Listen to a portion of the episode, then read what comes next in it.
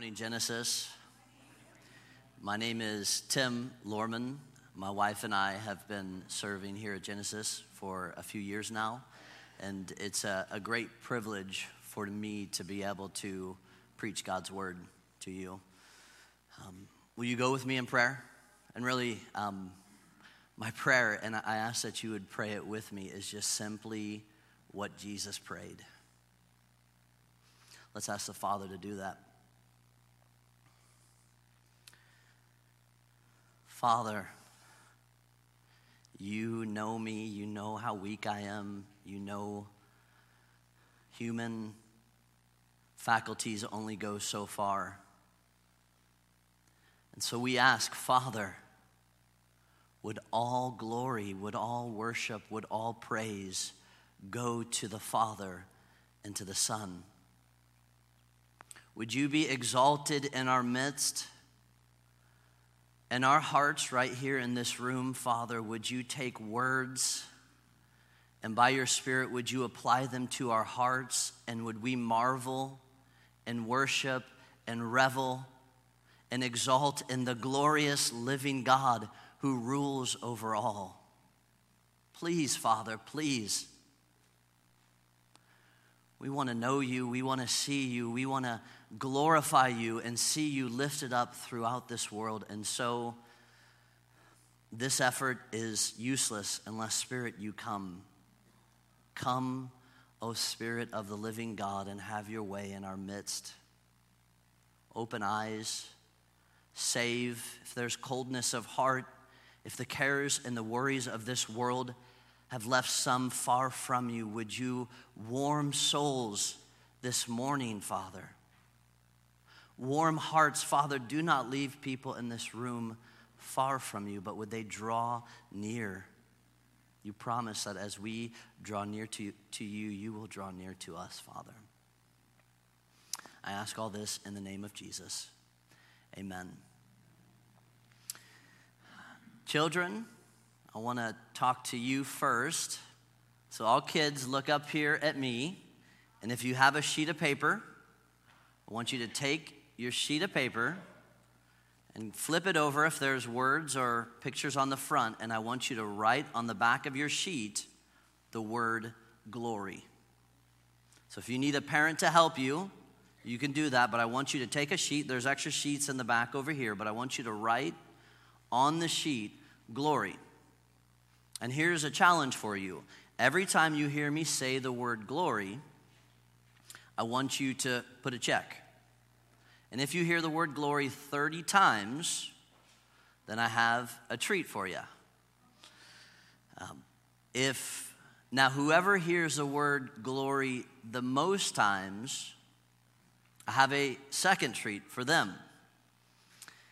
And whoever can come up to me after the service and tell me the definition that I give for the glory of God, if you can tell that back to me, you may even be able to get a third little treat. So, um, and uh, if you're a child at heart, you know, parents, bring me that sheet of paper. I'll give you a piece of chocolate as well.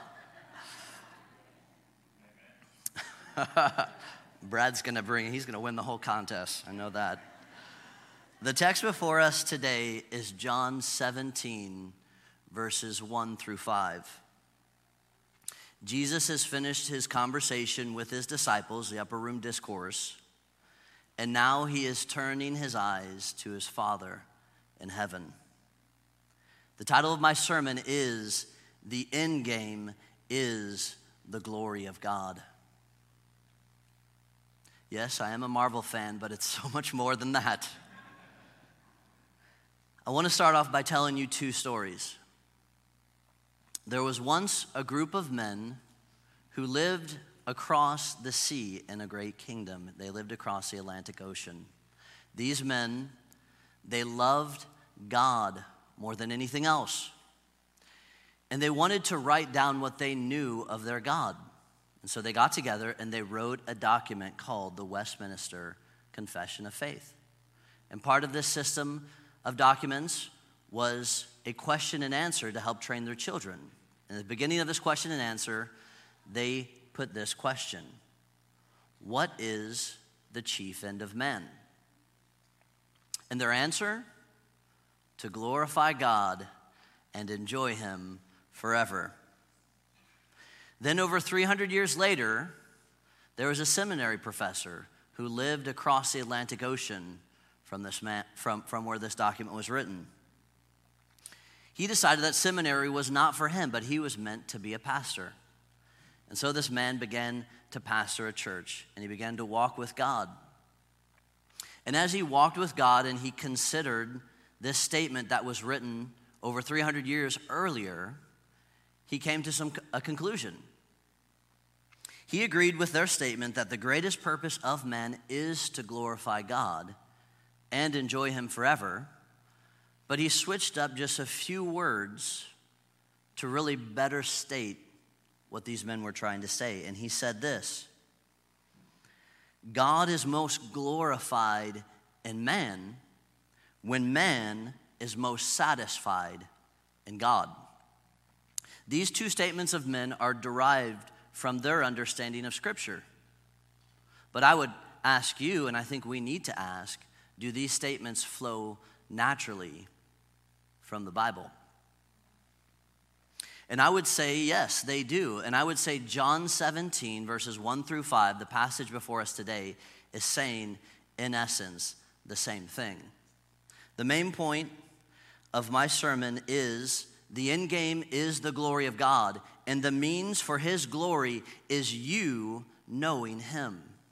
Again, the end game is the glory of God, and the means for his glory is you knowing him. I believe this is really the heart and reality of what Jesus is praying here to the Father.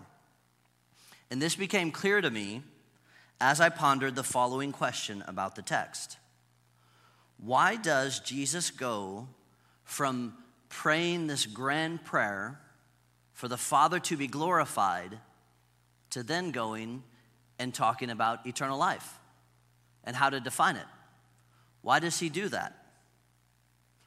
I would say because this is how God has chosen to be glorified in the earth is by giving eternal life to men that then magnify him.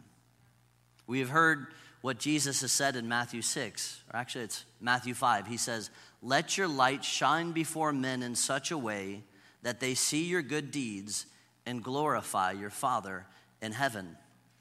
This light in man is the eternal life that is given from God. And eternal life is defined in this passage as knowing God. God is most glorified when you and I see him and marvel at how glorious he is. So I think as we, we jump into this topic of the glory of God, I think we need to start by defining it. And as I've just been dwelling on this, I, I have to say, and I told a brother this this week, to study the reality of the glory of God is like trying to dig into the side of Mount Everest. You have this reality of truth, which is the glory of God. And you have me feeling like I'm with a pickaxe on the side of a granite wall of Mount Everest, just picking at the edge. And I happened to look over and, and, and get the tension, and oh, there's John Piper and John MacArthur. They've gone in about 10 feet of digging into this glorious truth. So I got to lean on them a little bit. And then John Piper and John MacArthur, they look over at their Puritan brothers. Oh, the Puritan brothers, they've made it in about a 100 feet. Well, guess what? There's 20 miles of glorious truth to be understood about the glory of God, and we're just picking on the edge of it. I don't think there's a more weighty reality for us to consider, brothers and sisters. And I just want to say give your life, give everything you have to the glory of God. What else is there in this world? What else is there for you and I to do but to be consumed with the reality of the glory of God. So, we have defined glorifying God during our study of John as anything that makes the unseen God known. So, then, what is the glory of God? And again, this is me leaning and resting on the shoulders of others. It is the sum of all the perfections of God's character put on display. The glory of God is the sum of all the perfections of God's character put on display. And I would say it's very important for us to understand the relationship between holiness and glory, the holiness of God and the glory of God. And I would put it this way the holiness of God is the perfection of all of God's character. That is his holiness. He is holy in his justice, he's holy in his wisdom, he's holy and perfect in his love. He's holy in all of his ways. And so we could say the holiness or the glory of God is the holiness of God put on display. John Piper said it this way the, the glory of God is the infinite beauty and greatness of God's manifold perfections gone public. He said it another way, and he said, the, the glory of God is the going public of the infinite worth of God. Holiness is God's infinite value and worth. He's worth everything. There's nothing that compares to him. And when that is displayed, that is his glory. Isaiah chapter 6, Isaiah has a vision of heaven. And he hears the angelic beings saying, Holy, holy, holy is the Lord of hosts. What, does he, what do the angelic beings say right after that? The whole earth is full of his holiness. No, that's not what it says. It says, the whole earth is full of his glory.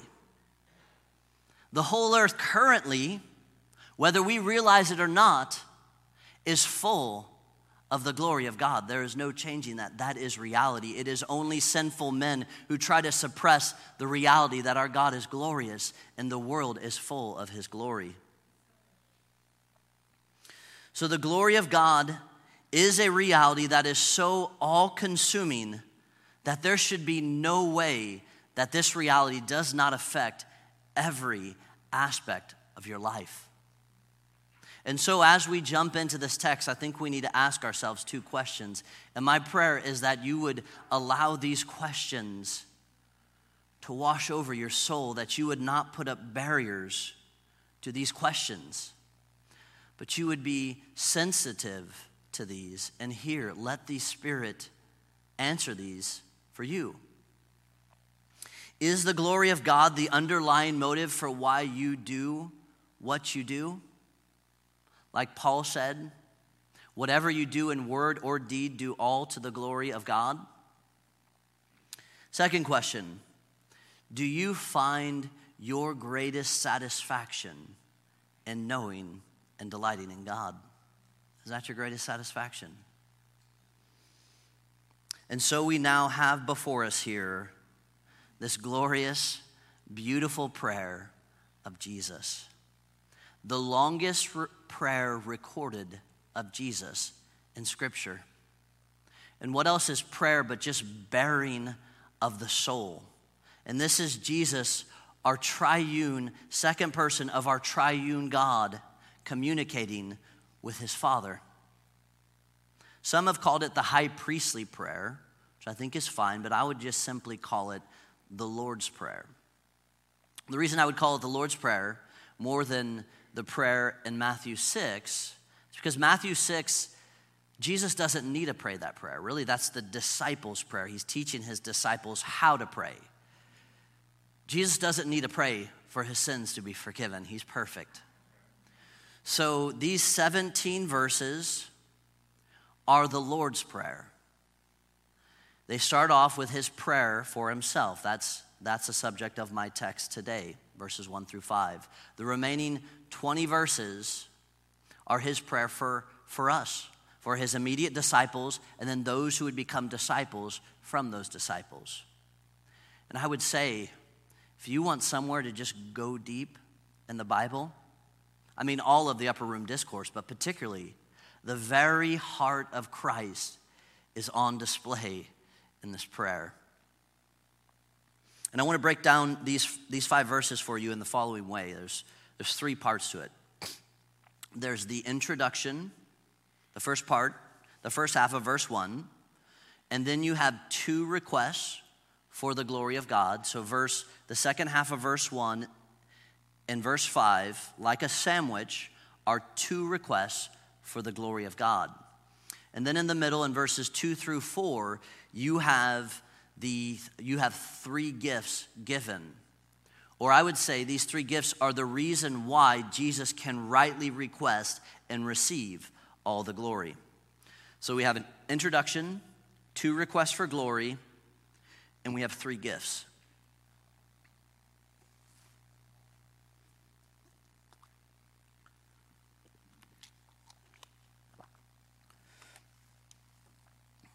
I was supposed to hit this timer when I started. Now I got an excuse to tell Hans why I went over. Sorry, Hans.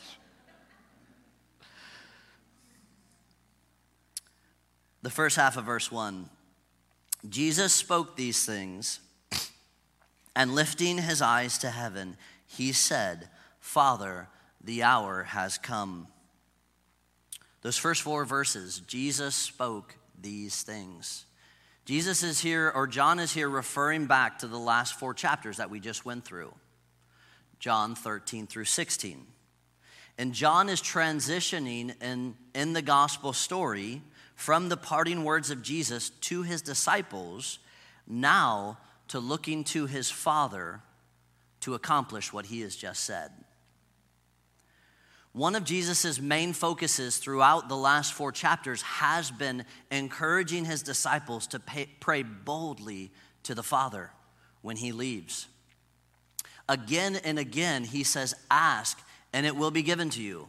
Ask in my name, and it will be given to you. That is just a statement that's worth pondering for a long time in and of itself. It's a deep well of thought. So he says this again and again. And then he moves directly into showing them how it's done. He gives them the example. The next words say, and lifting his eyes to heaven, he said. So now let's look at the example of Jesus in prayer. Like I said, he has just laid out the will of the Father over the last four chapters. Now he simply looks to his father and says, Father, it is 100% dependent upon you to accomplish. And that is really the heart of prayer. The heart of prayer is you and I realizing the only hope we have, the only chance we have, is with great dependency upon our Father in heaven to accomplish His will. Let's look at the example and consider for a moment the example of, of Jesus here. Jesus, as a man, 100% God, yet fully man, was the most dependent man who ever walked this planet. Let that settle in for a minute. Jesus was the most dependent man who ever walked this planet. Read the Gospels and you will see it. Here's one of the comments John 5 19, Jesus says, Truly, truly, I say to you, the Son can do nothing of himself unless it is something he sees the Father doing. Jesus said it, he can do nothing of himself unless he sees the Father doing it. Jesus, being fully God, yet was completely, always dependent upon the Father in heaven. I've heard it said that whenever Jesus went into a new town, he may have asked the locals, Hey, where's, where's the closest mountain? At all times, Jesus had to navigate and had to uh, understand himself according to where he could get away to be with his Father.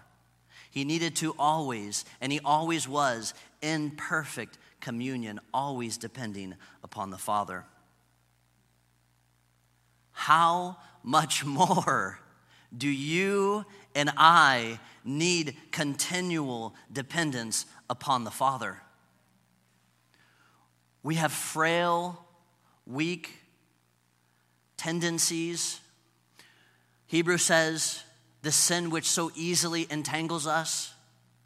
The only way to fight that is to be close to your Father in heaven, to walk closely with Him.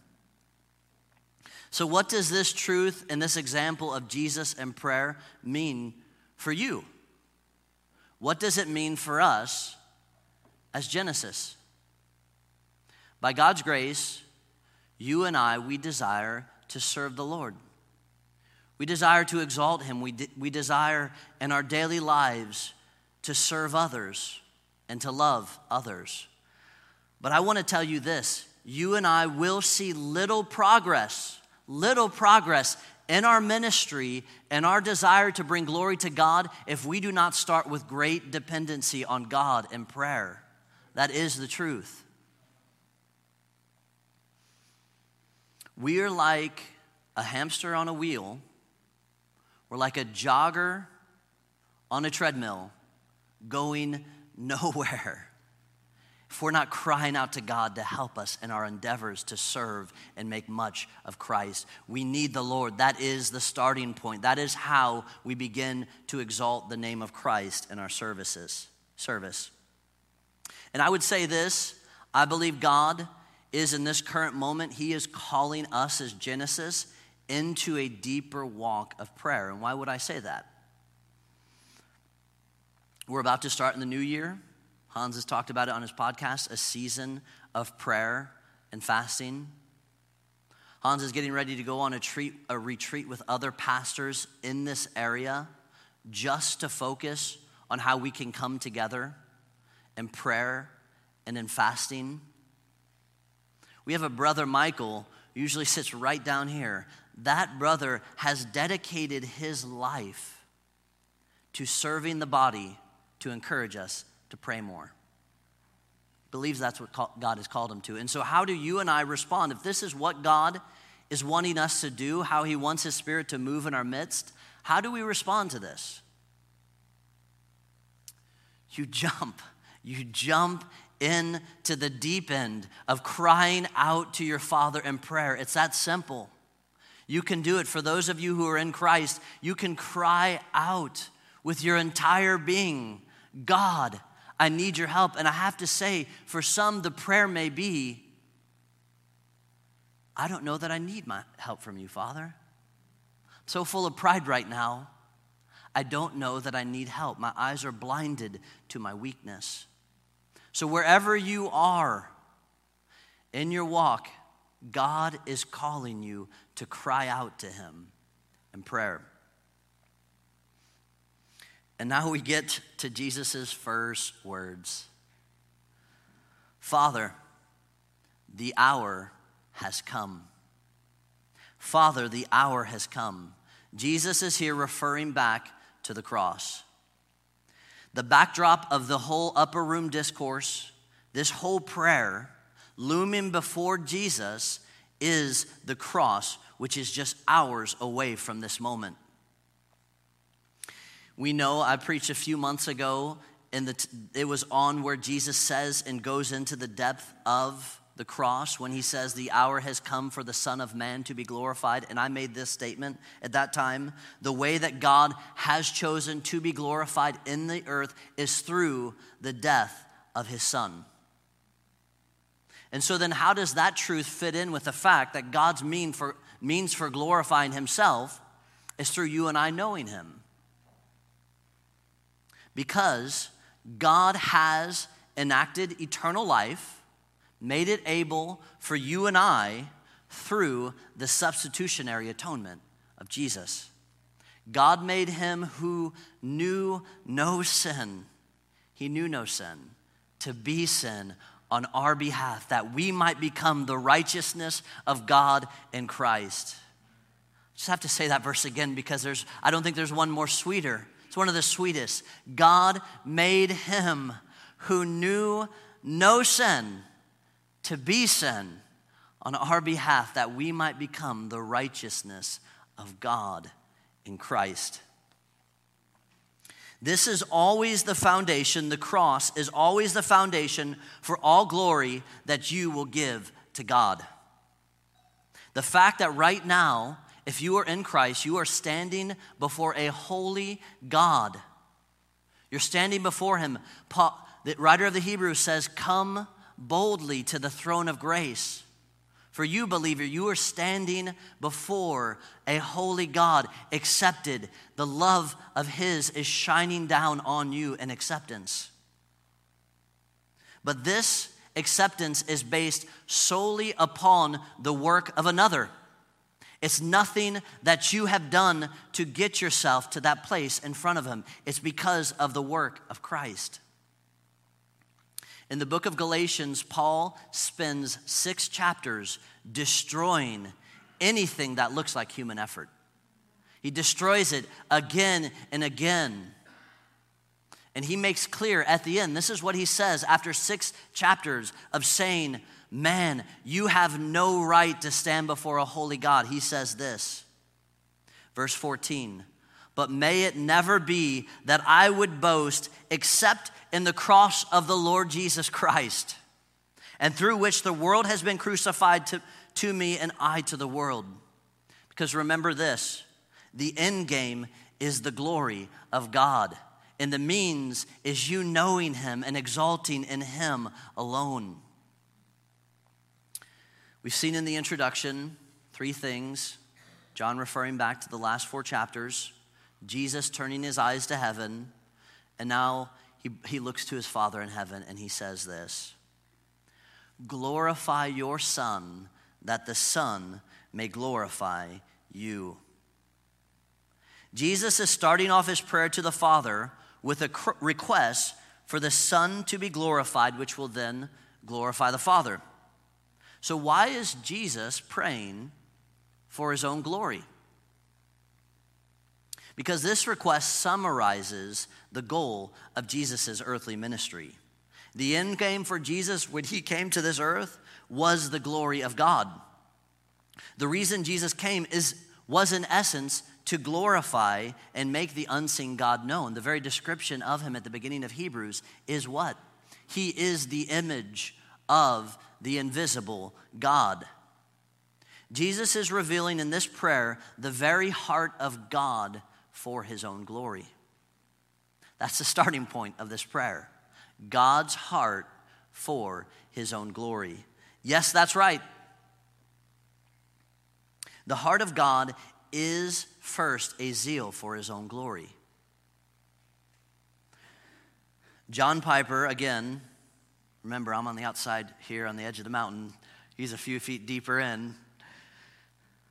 The most fundamentally, this is John Piper, the most fundamentally pervasive theme of Scripture is God's zeal for his own glory. Only a perfectly holy being can rightly desire his own glory. Isaiah 6, again, holy, holy, Holy is the Lord of hosts. The whole earth is full of his glory. Yes, this is reality, folks. God is holy and he desires his glory above all else. The first two commandments, what are they? You shall have no other gods before me, and you shall not make any graven images. Why? Because I am a jealous God. Isaiah 42, I am the Lord, that is my name. I will not give my glory to another, nor my praise to graven images. All other desires for glory from men are perverted and twisted. There's no good desire in your heart, believer or unbeliever in this room. There's no good desire in your heart for your own glory. And here's why because your heart was meant to exalt in another. You have someone else, when you have someone else on the throne in the center place, you're off kilter. You were made to have God exalted and the one on the throne of your heart. That's what we were created for. So I would ask you, what are the desires to exalt and praise other praise other than the only one who deserves that praise? What are those desires in your heart? Let's not stop with the ambiguous. You need to take it personal to your heart. What is it? Is it your own recognition? Is it the glory and approval of men? Is it you having a lovely, wonderful family? Is it obedient children? Is it for the younger folks? Is it popularity with your friends? Is it being the one that is liked by others? What is it in your heart that becomes a graven image other than the holy, zealous God who alone deserves your heart? John 12, verses 43, John's indictment against the people of that day. They love the approval of men rather than the approval of God. Or as the ESV says, they loved the glory of men rather than the glory of God. Oh, God, help us that that would not be us. Remember, the end game is the glory of God, and the means for His glory is you knowing and exalting in Him alone. So we have the first request for glory, and now we have three gifts or three reasons why Jesus can properly request his own glory. Verse 2 lays out these three gifts, and then verses 3 and 4 expound on them. Three gifts in verse 2. We're going to read it, but I just want to summarize what the gifts are. The Father gives the Son authority over all flesh. The Father gives the Son a particular people. And the Father and the Son give the gift of eternal life to this particular people. So let's read the text and see it here. Verse 2 Even as you gave him authority over all flesh, that to all whom you have given him, he may give eternal life. This is eternal life, that they may know you, the, the only true God, and Jesus Christ, whom you have sent. I glorified you on the earth, having accomplished the work which you have given me to do. So, verse 2, gift number one, even as you gave him authority over all flesh. Now, I want to, because uh, I'm going a little long, I want to just go through these three gifts and then focus on the third gift a little bit deeper. Gift one the Father gives the Son authority over all flesh. Jesus is God. We must always keep in mind the reality that Jesus has and always will be ruling over the nations. Read Psalm chapter 2, verses 7 and 8. It's a conversation between the Father and the Son. And he tells the Son, Ask of me, and I will give you the nations as your inheritance. And guess what? Jesus has asked, and the Father has given him authority over all flesh. And here's the truth for you and I Jesus is ruling over all men. He always has, and he always will be.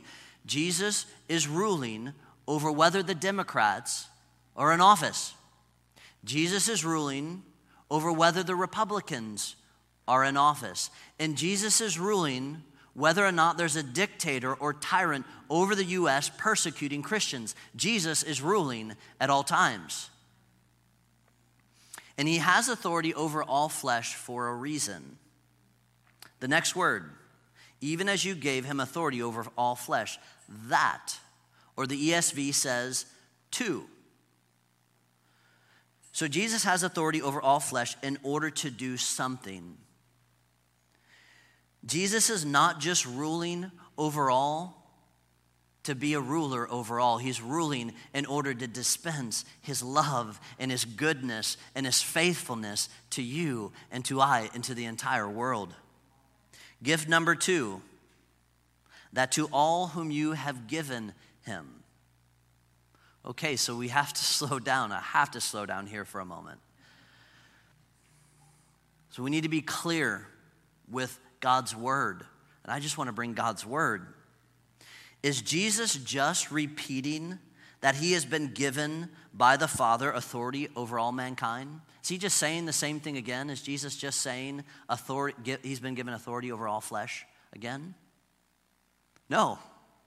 I quizzed Jordan on this stuff earlier just to make sure she's got sound doctrine. We know this is not the case by simply asking a simple question Does all flesh receive eternal life?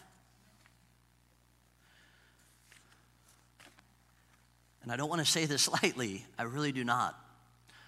On that last day, there will be some who are goats, and there will be some who are sheep.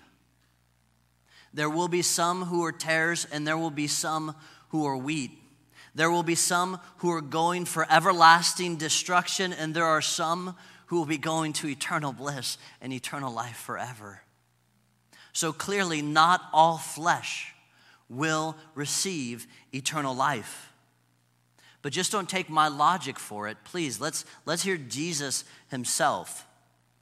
John chapter 6, verses 37 through 40. All that the Father gives me will come to me, and the one who comes to me I will certainly not cast out. For I have come down from heaven not to do my own will, but the will of him who sent me. This is the will of him who sent me that of all that he has given me, I lose nothing, but raise it up on the last day. For this is the will of my Father, that everyone who beholds the Son and believes in him will have eternal life, and I myself will raise him up on the last day. The Father has chosen a people, a particular people, to be given to the Son, and no one can take this people out of his hand. They will all persevere and be raised up on that last day. If you have come to Christ and you are in Christ, find great comfort in these words. Don't find a line of doctrine to go in war with. Find what Jesus wants you to find in these words great comfort for those who are in Christ. Nothing can take you out of his hand. Paul in Romans, nothing can separate you from the love of God in Christ. Neither height nor depth, nor things present, nor things to come, nor any created thing can separate us from the love of God in Christ. How glorious is that reality? Let your heart rejoice in the fact that He has you tight. I'll tell you what, people who are secure, assured of their faith, on the, the firm foundation of the cross do great exploits to the glory of God. They bring much glory to God because they're invincible. Nothing will separate you from His love. I just, I think of a child. The more my son knows how well he's accepted, the more confident he becomes. Gift number three that he may give eternal life to this particular people. The Son has been given authority over all flesh, that he may give eternal life to all whom have been given to him. And I just want to say this verse, this verse that we all know, this verse that our children memorize, but a verse that you will never plunge the depth of. Hear this verse. For God so loved the world that he gave his only begotten Son, that whosoever believes in him will not perish, but have eternal life. The will of the Father is that you will be given eternal life. And now the question is what is eternal life? Well, I'm glad you asked, because that's right where Jesus goes in verse 3. This is eternal life, that you may know, that they may know you, the only true God, and Jesus Christ, whom you have sent. This is why the Father sent the Son, that they may know the only true God, And here, eternal life is defined not as some future day. It's not defined as some ticket you have to get you into heaven. It's defined as a reality that is meant to consume your current existence. And what is that reality? That reality is God Himself and knowing this God. Knowing God is an experiential reality. What do I mean by that? That can be a loaded phrase. It is so much more than just mere head knowledge. Knowing God is so much more than that. This word know here is like the knowing of deepest intimacy between a husband and a wife. It is a knowing of deepest reality deep inside of yourself. It's kind of like the knowing of honey. I might say to you, Do you know honey? And you may say, Yeah, it's, it's golden, it comes from bees. I hear it tastes really good. Here's the chemical makeup of honey. But then I would say to you, Do you know honey? Have you tasted of it? Have you enjoyed it? Have you experienced the beauty of honey and how wonderful this thing is?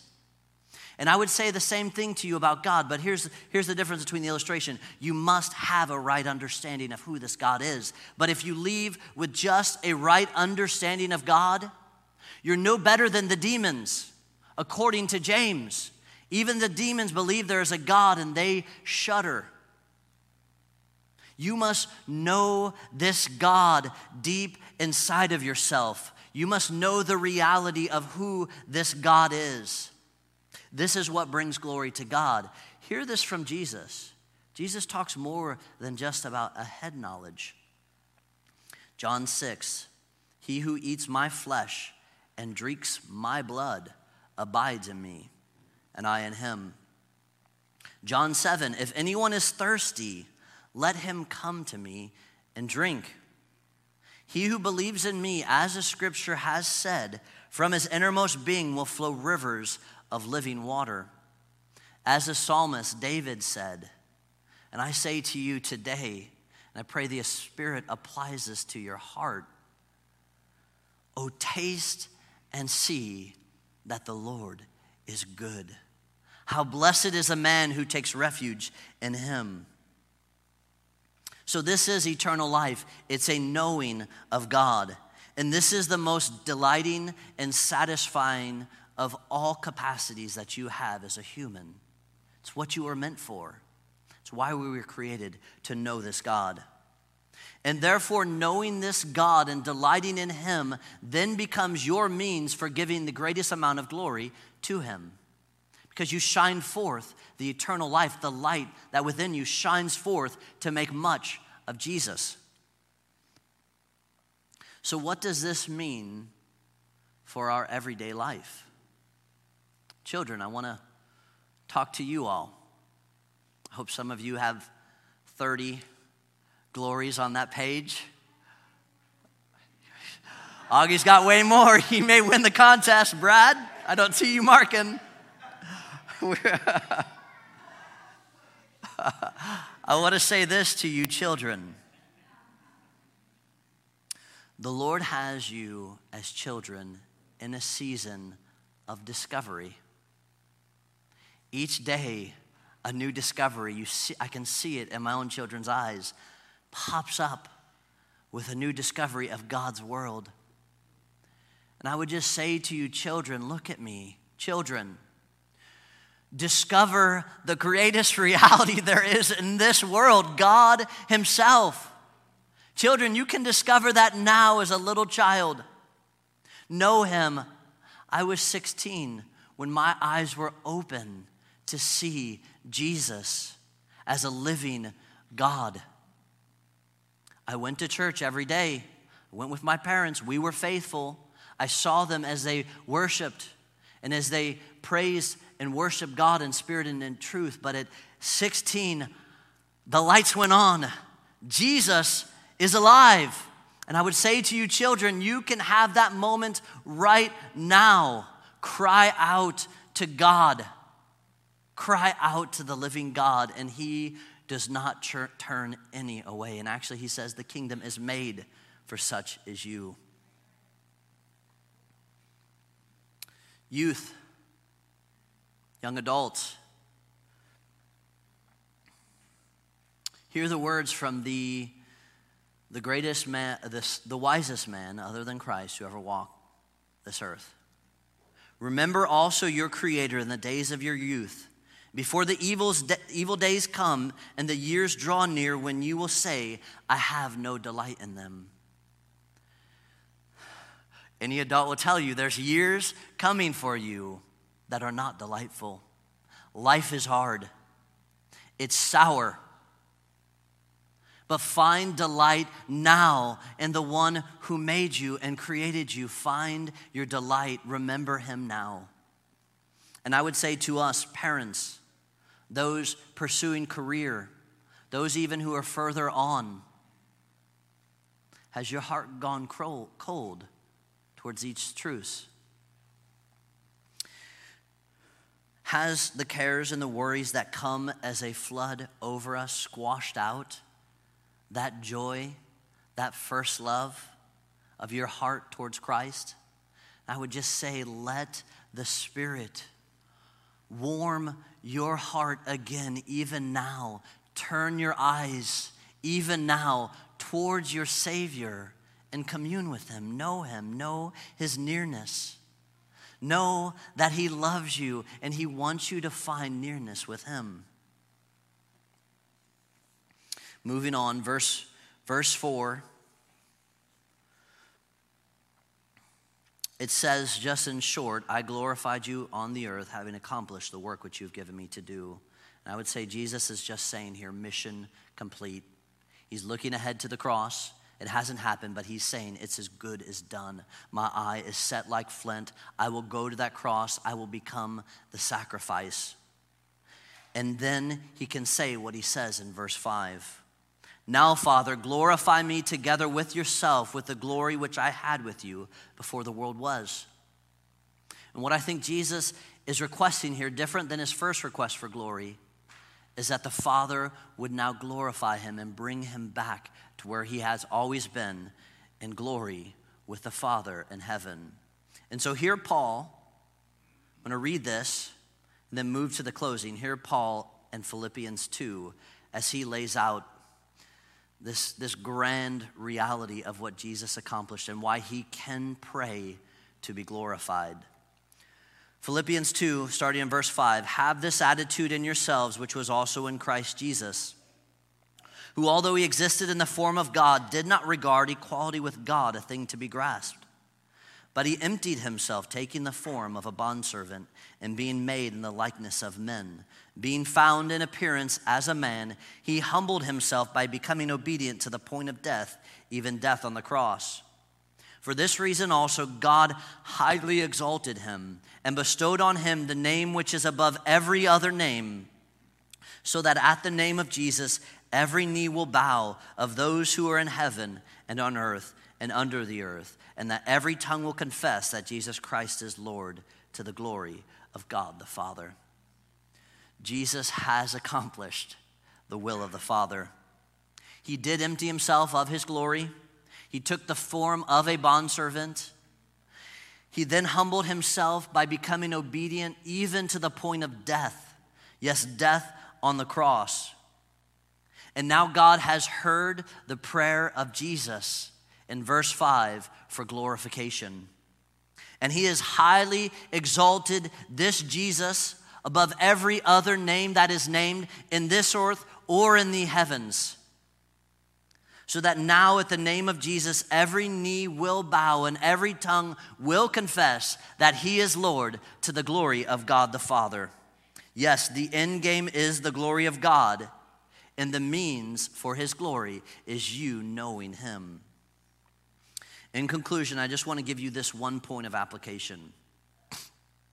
How do you look at spiritual disciplines? spiritual graces given by God to help us grow in grace, meant to help us magnify and know our God more. How do you look at them? Do you look at them as tasks? Or do you look at them as the joy of relationship? John 15, Jesus says, These things I have spoken to you, so that my joy may be in you and that my joy may be made full. And my prayer as we close is simply this Would the Lord give us the joy of walking with Him in these different spiritual graces? That will bring much glory to His name. Would we find the joy of relationship with our Father in studying the Word? Would we find the joy of the relationship with our Father in prayer? Would we know the joy of the relationship of knowing God and fellowship one to another? In scripture memorization, would we know the great joy like the psalmist, but his delight is in the law of the Lord, and in his law he meditates day and night? And would we find great joy in our service to the world around him, all for the glory that is for Christ.